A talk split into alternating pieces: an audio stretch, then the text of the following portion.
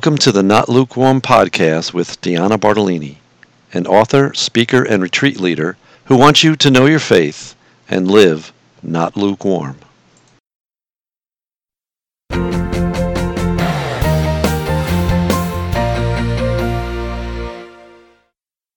Hi, this is Deanna again with the Not Lukewarm podcast. And today's topic is the Holy Spirit. And the Holy Spirit is with us from the very, very beginning of Scripture and of the creation of the world. I'm going to read to you just this one brief verse from Genesis. This is Genesis 1 1. In the beginning, when God created the heavens and the earth, and the earth was without form or shape, with darkness over the abyss, and a mighty wind sweeping over the waters. That mighty wind, my friends, that mighty wind is the Holy Spirit. So, from the very beginning of creation, the Holy Spirit has been with us.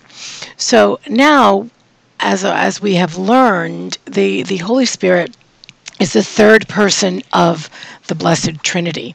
And so uh, we've talked about God the Father, we've talked about God the Son, and now we come to God the Holy Spirit, again, the third person of the Trinity. And so when we look at the Trinity, we think, well, do we need all three of these people? Well, we do. We, we absolutely, totally do.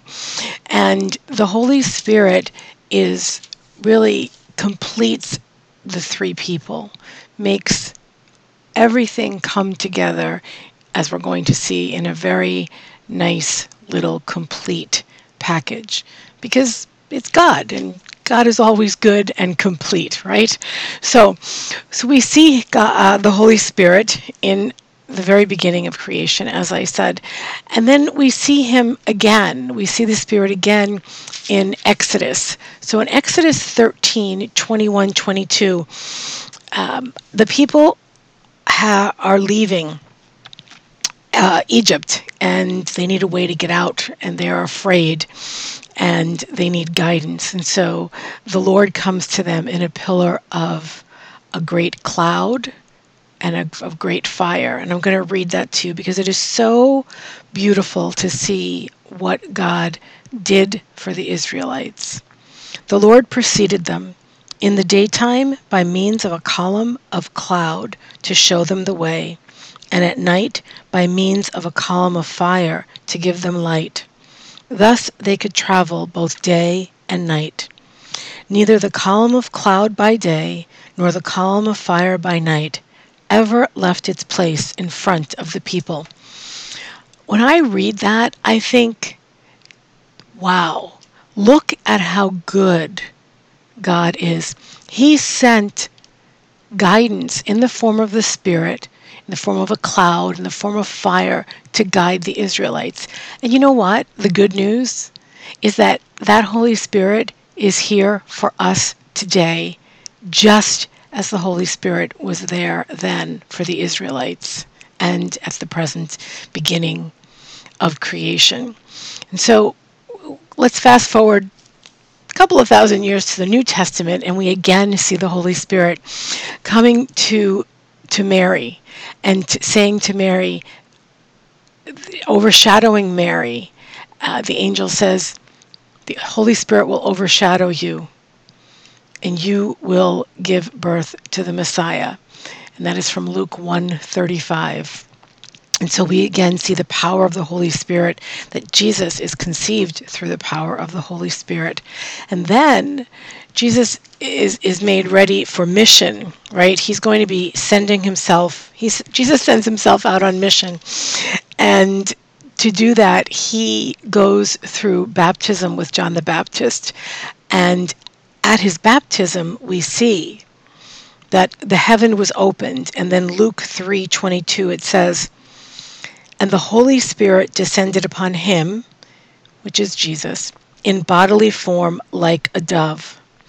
And a voice came from heaven You are my beloved Son, with whom I am well pleased.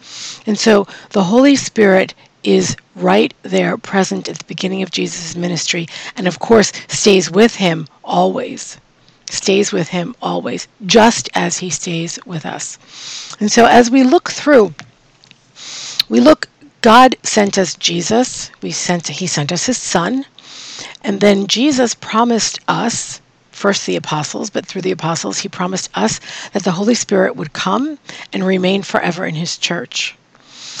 And so in baptism, we are given the Holy Spirit. And that sacrament makes us be a part of the Trinity in a sense, right? So we, we get a share of the divinity of the Trinity when we are baptized, when the Holy Spirit is given to us in baptism. And then on Pentecost, we see that after the apostles have been waiting in fear of what's going to happen, and finally at Pentecost, they are given a fresh outpouring of the Holy Spirit that comes through the upper room like tongues of fire in wind and rests upon them and gives them the strength and the courage and the wherewithal to go out and preach the good news of Jesus Christ. And so the Holy Spirit, He takes what Jesus has done, which has saved us. So the fancy word is Jesus' salvific work, right? He makes that salvific work effective in our lives. In other words, it gives us what we need to go and spread the good news. And I'm not suggesting that you have to get on a street corner with a sandwich board or go stand in the town square. Unless that's your calling, then go ahead and do that. But it's in our everyday daily lives that we go about sharing the love that Jesus has given us and the gifts that God has given us with other people. And it's the Holy Spirit that gives us the ability to do that. The other big job that the Holy Spirit has is that his job is to guide and protect and sanctify or make holy the church. So when we look at the Holy Spirit, we think, all right, well, one image I already, I've given you a couple of images of the Holy Spirit, right? There's the image of the wind. When God breathes on the water, he, there's a mighty wind that goes. And so, wind is a sign of the Holy Spirit. Fire is a sign of the Holy Spirit. A cloud can also be a sign of the Holy Spirit. In the most famous painting uh, from Leonardo da Vinci in the Sistine Chapel with the with the hand of God, and you see the you can't see it unless you get a close up of the image, right? Um, but uh, of the finger of God reaching out and touching the world and coming into being. So the finger of God is also a sign of the Holy Spirit.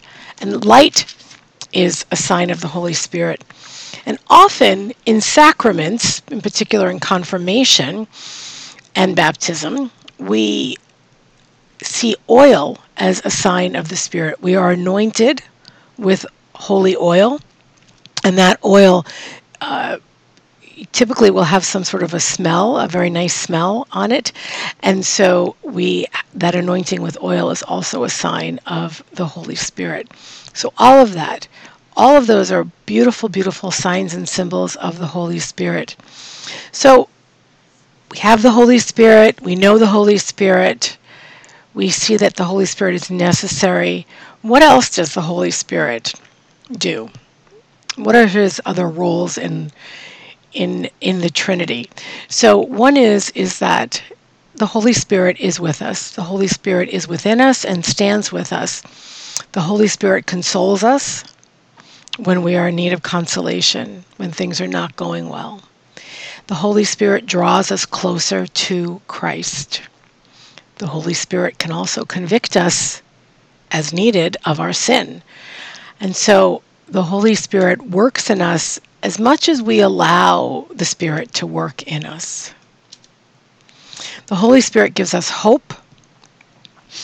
And some of the different titles of the Holy Spirit are counselor, giver of life, paraclete, source of goodness, spirit of truth.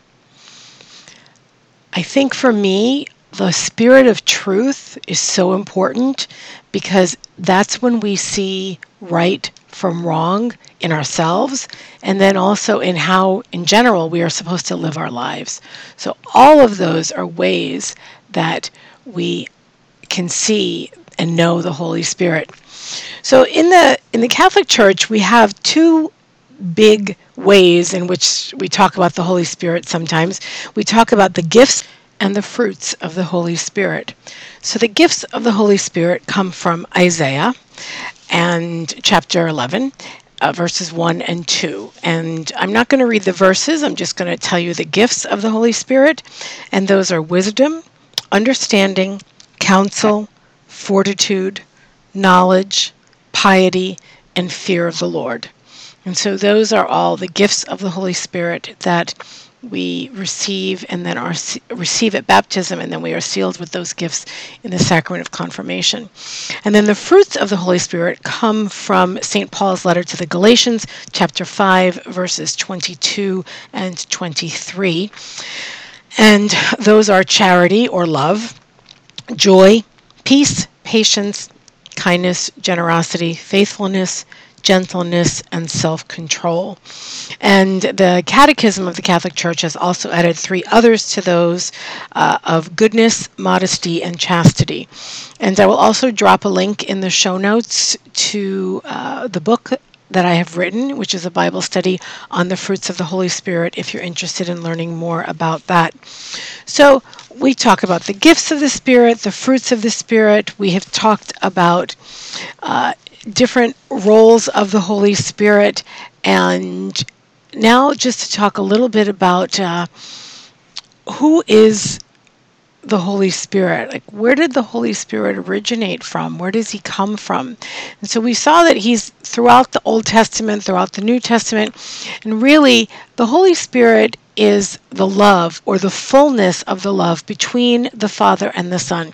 Because there is so much love between the Father and the Son that it has to go somewhere, right? And so the Holy Spirit then comes out of that love. And the Holy Spirit then becomes the source of our hope and not only guides and protects and sanctifies the church, but guides, protects, and sanctifies and makes us holy as well. And so it's just a matter of trying all the time to remember to call on the Holy Spirit, to rely on the Spirit for what we need, and to not uh, not be afraid to call on the Spirit, because that really is the role of the Holy Spirit to just constantly reach out to us and abide in us so that we have what we need to be the wonderful Christians that we are, sharing the good news of Christ with everyone that we meet everywhere that we are going. So that's really what we are looking for when we think about why should we rely on the Holy Spirit? Because that's specifically who Jesus left with his disciples, with his apostles. He said, I will send you the Spirit, the Spirit of truth, who will be with you always. And so, just as the Spirit of truth was with the apostles, so too he is with us. But always we have to ask. You know, God is willing to give us great and wonderful gifts. The Holy Spirit is ready to, to help us move and act in our lives, but we have to ask. And that then is going to bring us to our not lukewarm challenge for this week. Um, I'm going to suggest a prayer to you that really asks the Holy Spirit to enter into your life on a regular basis. So, this is a prayer to say every day, really before you start your day. So, whether this needs to be uh, put by your coffee pot, whether you need to put it by your toothbrush, you need to find a place for it. Save it on your as your screensaver on your phone, your computer, wherever it is you do your prayers. So uh, I'm going to combine the challenge with a gift. So uh, on the in the show notes, you will find a link to be able to download a uh, prayer card that I'm going to create for you uh, with this prayer of St. Augustine's to the Holy Spirit. And so we're going to go ahead and, and pray that prayer now together. So, in the name of the Father, and the Son, and the Holy Spirit, amen. Breathe in me, O Holy Spirit, that my thoughts may all be holy.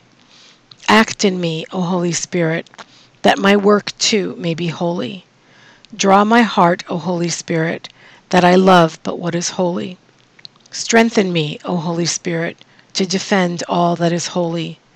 Guard me then, O Holy Spirit, that I always may be holy. Amen. In the name of the Father, and the Son, and the Holy Spirit. Amen. Again, that's a prayer from St. Augustine. And I just love the way it just goes through my thoughts, my actions, my heart. What do I need help with? You know, how am I going to take what life throws at me today and put it into a situation that is going to give God glory? So, whatever life throws at you, we have to try, right? We want to try to react in a way that says, Yes, I am a Christian. Yes, I believe the Holy Spirit is in me. And more importantly, I believe the Holy Spirit is in you. So when we when we frame our responses with that belief system saying the Holy Spirit is in me and the Holy Spirit is in you, then I think it's going to guide us in a way to be a little bit more kind and patient and loving toward others, even if we have to do something that is unpleasant. Okay? So it's really just that idea that ask the Holy Spirit to be with us. Because if we ask, He will be there. And if we ask, He will come and strengthen us and lead us to the things that we need to be doing and saying and in the best way possible, which is so, so important. So that's our Not Lukewarm challenge this week, which is to um, pray the this Holy Spirit prayer of St. Augustine's. And I hope you enjoy the download and I hope you enjoy the prayer. And even more importantly than enjoying it, I hope that it does draw you closer to the Holy Spirit and to living the kind of life that you want to live, which I hope, of course, is to always live not lukewarm. So have a wonderful, wonderful week. Live not lukewarm, and I will see you again. God bless you all. Thanks for listening to the Not Lukewarm podcast, a production of the Ultimate Christian Podcast Network. If you like this podcast, please subscribe or tell a friend or leave a review. You can find all show notes and links on notlukewarmpodcast.com. That's also where you can find links to follow me on Facebook, Instagram, Twitter, and Pinterest. If you have a topic that you'd like to learn more about or want to tell me how the Not Lukewarm Challenge went this week, please send me an email at Deanna Bartolini at mediaangels.com.